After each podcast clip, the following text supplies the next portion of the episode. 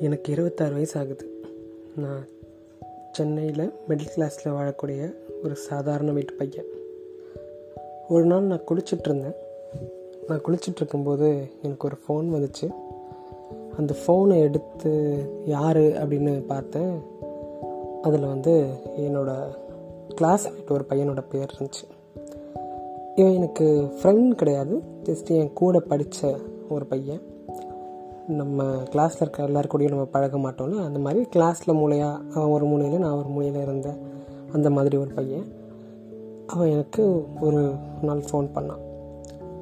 இவன் எதுக்கு நமக்கு ஃபோன் பண்ணுறான் ஏதாச்சும் காரணமே இருக்காதே இவனுக்கும் நமக்கும் என்ன பெருசாக டச் இருக்குது அப்படின்னு சொல்லிட்டு யோசிச்சுட்டு இருக்கும்போது சரி ஏதாவது எமர்ஜென்சியாக இருக்க போகுது அப்படின்னு சொல்லிட்டு உடனே அட்டன் பண்ணேன். அட்டன் பண்ணால் இந்த மாதிரி என்கிட்ட என்னோடய பையனுக்கு வந்து நாளைக்கு ஸ்கூல் ஃபீஸ் கட்டணும். ஸோ ஒரு ஃபைவ் தௌசண்ட் தேவைப்படுது அப்படின்னு சொல்லி கேட்டான்.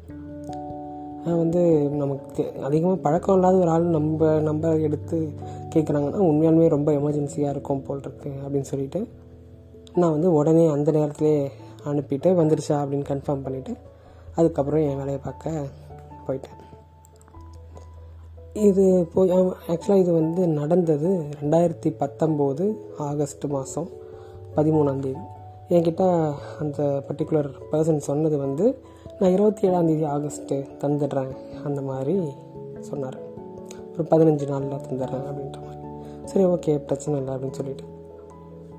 இது நடந்து கொஞ்ச நாள் போகுது. அப்புறம் ஒரு ஒரு மாதம் கழித்து ஒரு ஒன்றரை மாதம் கழித்து நான் வந்து ஒரு மெசேஜ் அனுப்புகிறேன் இந்த மாதிரி வாங்கின காசு வந்து இன்னும் தரலையே எனக்கு தேவைப்படுது அப்படின்னு சொல்லி. அவர்கிட்ட வந்து எந்த ஒரு ரெஸ்பான்ஸும் இல்லை. சரி நான் விட்டுட்டேன். அதுக்கப்புறம் மறுபடியும் ஒரு ரெண்டு மூணு மாதம் கழித்து நியூ இயர் வருது. அந்த நேரத்தில் நான் கேட்குறேன் இந்த மாதிரி காசு என்னாச்சு அப்படின்னு சொல்லிட்டு. அதுக்கும் பெருசாக ரெஸ்பான்ஸ் இல்லை. அதுக்கப்புறம் ஒரு வாரம் பார்த்தேன். ஒரு பத்து நாள் கழித்து நான் கால் பண்ணி கேட்டேன். ஏன் இந்த மாதிரி நான் ஃபோன் பண்ண நான் வந்து மெசேஜ் அனுப்பிச்சா ரெஸ்பாண்ட் பண்ண மாட்டேன். கால் பண்ண ஒரு வாட்டி அதுக்கும் நீ பெருசாக ரிப்ளை பண்ணல. கால் எடுக்காமல் இருந்து ரிப்ளை பண்ணல அப்படின்னு சொல்லி கேட்டிருந்தேன். இல்லை இல்லை இந்த காரணம் அந்த காரணம் தந்துடுறேன் அப்படின்னு ஏதோ ஒரு காரணம் சொன்னார். அப்புறம் மார்ச் மாதம் கொரோனா வந்துடுச்சு ஸோ நான் கேட்காம விட்டுட்டேன். இப்படியே நாட்கள் போய்கிட்டே இருந்துச்சு. மறுபடியும் வந்து ஒரு ஜூன் மாதம் அந்த டைமில் வந்து நான் கேட்க ஆரம்பித்தேன் ஆல்மோஸ்ட் ஒரு வருஷம் ஆக போது ஒரு வருஷம் இந்த ஒரு மாதம் ஆனால் ஸோ காசு எப்போ தர? எனக்கும் தேவைப்படுது. கொரோனாவில் எனக்கும் வந்து கொஞ்சம் பண கட் பற்றாக்குறை இருக்குது அப்படின்னு சொல்லி. அவர் என்ன பண்ணாருன்னா சரி நான் தந்துடுறேன் தந்துடுறேன் அது இதுன்னு சொல்லிட்டு நான் ரொம்ப கம்பல் பண்ணி சண்டை போட்ட அப்புறம் ஒரு தௌசண்ட் ஃபைவ் ஹண்ட்ரட் ருபீஸ் எனக்கு அனுப்பி விட்டுருந்தார். மீதி த்ரீ தௌசண்ட் ஃபைவ் ஹண்ட்ரட் அப்புறம் தரேன் அப்படின்னு சொல்லியிருந்தார். சரி ஓகே எப்போ அப்படின்னு சொல்லிட்டா இந்த வர்ற மாதம் கொடுத்துட்றேன் இந்த ஒன்றாந்தேதி கொடுத்துட்றேன் அந்த மாதிரி சொன்னார். மறுபடியும் அப்படியே டைம் போச்சு. நான் ஃபோன் பண்ணால் பெருசாக எடுக்கிறதில்ல ரெஸ்பாண்ட் பண்ணுறதில்ல இந்த மாதிரியே டைம் போய்கிட்டே இருந்துச்சு. அப்புறம் மறுபடியும் ஒரு நாள் வந்து ரொம்ப கோவப்பட்டு நீ எனக்கு காசு தர்றதை விட எனக்கு நீ ரெஸ்பாண்ட் பண்ணாதான் ரொம்ப கோவமாக இருக்குது அப்படின்னு சொல்லி பிடிச்சி சத்தம் போட்டு இதுக்கப்புறமும் நீ தரலன்னா அப்புறம் நான் வந்து கொஞ்சம் ஹார்ஷாக இருந்ததுக்கு வேண்டியிருக்கோம். உங்கள்கிட்ட வந்து இந்த இருக்கிற ஃப்ரெண்ட்ஷிப் கண்டிப்பாக இப்படியே க தொடராது அப்படின்னு நான் சொன்னப்புறம் நான் தந்துடுறேன் அது இதுன்னு சொல்லிட்டு மறுபடியும் வந்து அடுத்த வருஷம் ரெண்டாயிரத்தி இருபத்தொன்று ஸ்டார்டிங்கில் மறுபடியும் ஒரு டூ தௌசண்ட் கொடுத்துட்டார். நான் வந்து என்ன சொன்னால் ஃபைவ் தௌசண்ட் கேட்டு நீ எனக்கு வந்து கிட்டத்தட்ட ஒரு ஒன்றரை வருஷம் ஆயிடுச்சு ஸோ நீ வந்து எனக்கு ஃபைவ் ஃபைவ் ஹண்ட்ரட் எக்ஸ்ட்ரா கொடுக்கணும் அப்படின்னு சொல்லியிருந்தேன். அவரும் ஓகே அப்படின்னு சொல்லிட்டாரு. அதுக்கப்புறம் வந்து கொடுத்துட்டார். இப்போ இன்னும் டூ தௌசண்ட் கொடுக்கணும் அப்படின்ற ஒரு நிலைமை இருக்குது ரெண்டாயிரத்தி இருபத்தொன்று அந்த அந்த வருஷம் கிட்ட வந்துருச்சு. இருபத்தொன்று கொஞ்சம் தூரம். இப்போது அதுக்கப்புறம் அந்த ரெண்டாயிரத்தை நான் கேட்காம இருந்தேன். இப்போது ரெண்டாயிரத்தி இருபத்தி ஒன்றோட செப்டம்பர் மாதம் வருது. ஸோ ரெண்டு வருஷம் ஆயிடுச்சு. நான் வந்து அவர்கிட்ட கேட்குறேன் இந்த மாதிரி ரெண்டு வருஷம் ஆயிடுச்சு. நான் வந்து நானாக கேட்டால் தான் நீ கொடுக்குற நீயா தரேன் தரேன்னு சொல்ல மாட்டேற. மாதம் மாதம் ஃபைவ் ஹண்ட்ரட் கொடுத்துருந்தா கூட நீ எனக்கு பத்து மாதத்துலேயே கொடுத்துருக்கலாம். எதுவுமே நீ ஒரு ரெஸ்பாண்டும் பண்ண மாட்டேன் நான் ஃபோன் பண்ணாலும் எடுக்க மாட்டேன் அப்படின்னு நான் கேட்ட அப்புறம் இந்த வாட்டியும் அதே மாதிரி நான் நவம்பர் ஏழாம் தேதி எனக்கு ச சேல்ரி வரும் நான் அப்போ தந்துடுறேன் அப்படின்னு சொன்னார். சரின்னு நான் விட்டுட்டேன். நவம்பர் ரெண்டாம் தேதி என் ஃப்ரெண்ட்ஸ் குரூப்பில் ஒரு மெசேஜ் வருது. இந்த மாதிரி இந்த பர்டிகுலர் பர்சனோட அந்த அந்த ஆறு வயசு குழந்த இறந்துட்டான் அப்படின்னு சொல்லி. இந்த ஆறு வயசு குழந்த அந்த குழந்தைக்கு தான் என்கிட்ட என்னோடய ஃப்ரெண்ட் வந்து ஸ்கூல் ஃபீஸ் கட்ட காசு வாங்கியிருந்தார். அந்த குழந்தையே இப்போது வந்து இறந்துட்டான் டெங்கு ஃபீவர்னால் அப்படின்னு ஒரு மெசேஜ் வருது. இந்த மெசேஜை பார்த்த அப்புறம் என் மனநிலை வந்து எப்படி இருந்துச்சுன்னா என்ன எக்ஸ்ப்ரெஸ் பண்ணுறதுன்னு தெரில இப்போ அவங்கக்கிட்ட என்ன எக்ஸ்ப்ரெஸ் பண்ணுறது தெரியலன்னா ரொம்ப கஷ்டமாக இருந்துச்சு. ஆப்வியஸாக அது அதில் எதுவும் இல்லை. ரொம்ப கஷ்டமாக இருந்துச்சு. பட் நம்ம நல்ல வேலை அந்த காசை கேட்கல அப்படின்ட்டு ஒரு ஒரு இது இருந்துச்சு. உள்ளுக்குள்ளே ஒரு எனக்கே வந்து நான் சமாதானம் சொல்லிக்கிட்டேன். நல்ல வேலை அந்த ரெண்டு ரெண்டாயிரம் காசை இந்த மாதம் நம்ம அழுத்தி கேட்கல. கேட்டிருந்தா அவங்க கொடுத்துருப்பாங்களா ஏன் தெரியல. பட் அழுத்தி கேட்டு சப்போஸ் அந்த காசை கொடுத்துருந்தா அந்த காசு வந்து இப்போ அந்த குழந்தையோட ஹெல்த் ஏதோ மெடிக்கல் செலவுக்கு யூஸ் ஆகிருக்கலாம் அப்படின்ட்டு அந்த காசை வாங்கியிருந்தேன்னா எனக்கு ரொம்ப கில்ட்டியாக இருந்திருக்கும். இதுதான் நம்ம பேஜுக்கு வந்திருக்கிற கன்ஃபெஷன் இதை இப்போ ஏன் சொன்னேன்? அப்படின்னு தெரிஞ்சுக்கிறதுக்கு முன்னாடி நான் தான்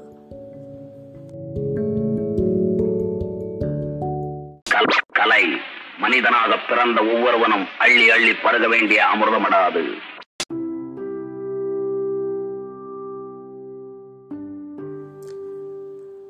இந்த கதையில் ரெண்டு விஷயம் இருக்குது ஒன்று அந்த பட் ரெண்டு நபர்களுக்குள்ளே இருக்கிற அந்த டிரான்சாக்ஷன் அவங்க எப்படி நடந்துக்கிட்ட விதம். ரெண்டாவது இந்த குழந்தையோட இந்த மரணம் அந்த சூழ்நிலை. இது ரெண்டை பற்றி நம்ம விவரமாக பேசலாம். இந்த எபிசோடோட பேர் வாழ்க்கை எனும் ஓடம்.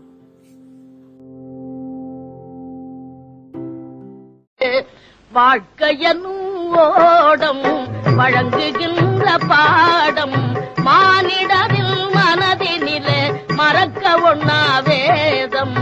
வாழ்க்கையனும் ஓடம் வழங்குகின்ற பாடம் மானிடரில் மனதினிலே மறக்க ஒண்ணா வேதம் வாழ்க்கையனும் ஓடம்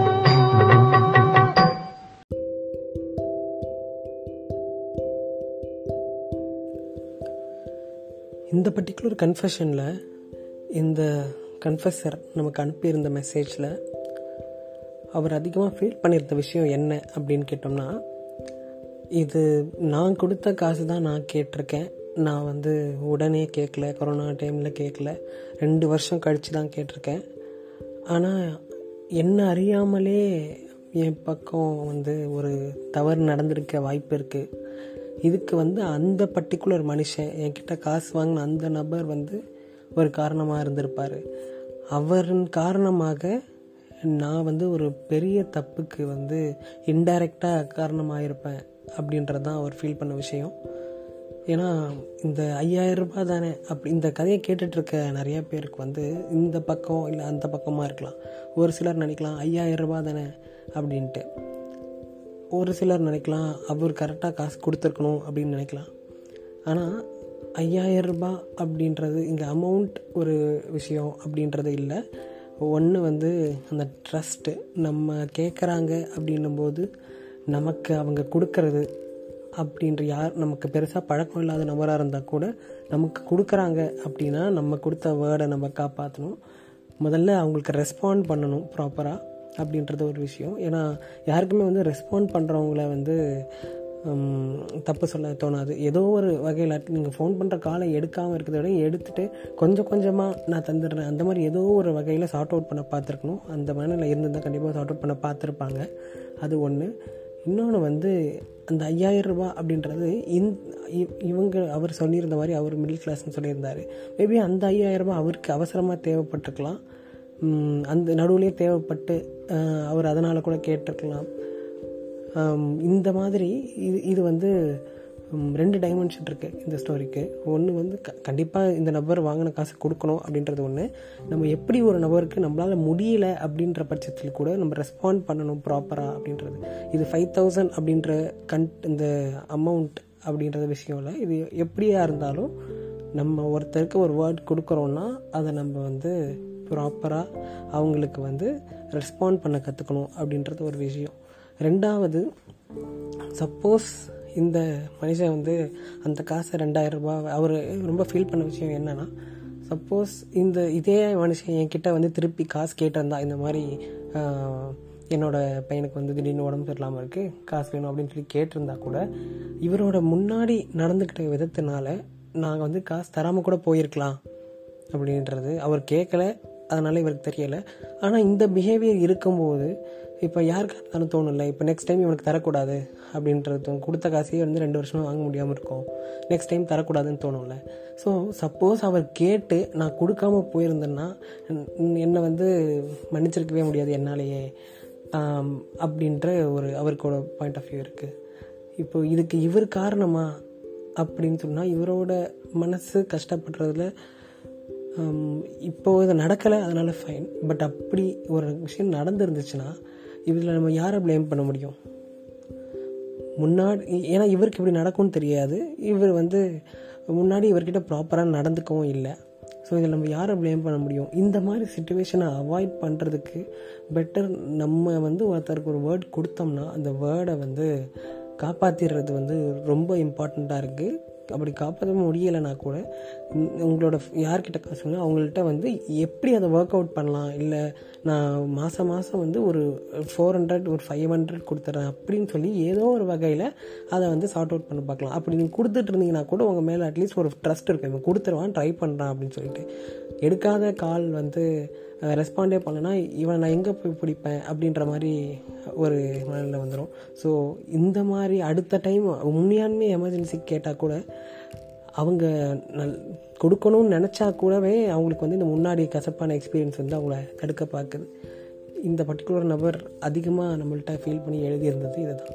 நான் இன்டைரக்டாக வந்து ஏதோ ஒரு விஷயத்தில் வந்து எ- என்னையே மன்னிக்க முடியாத அளவுக்கு ஒரு தப்பு நடந்திருக்க வாய்ப்பு இருக்குது இன்னொருத்தர் பண்ணத தப்புனால அப்படின்னு. இப்போ இவர் எனக்கு பண்ண கசப்பான எக்ஸ்பீரியன்ஸ்னால வேறு யாரும் என்கிட்ட கொடு நீங்கள் காசு கேட்டால் கூட எனக்கு கொடுக்கணும் அப்படின்னு தோணலை இப்போது ஆனால் இப்போ இந்த மாதிரி யாரும் எமர்ஜென்சி அப்படின்னு சொன்னால் நான் என்னால் எப்படி கொடுக்காம இருக்க முடியும் அப்படின்ற குழப்பம் அவருக்கு இருக்குது இதுக்கு என்ன சொல்யூஷன் சொல்கிறது அப்படின்றது எனக்கு தெரியலை.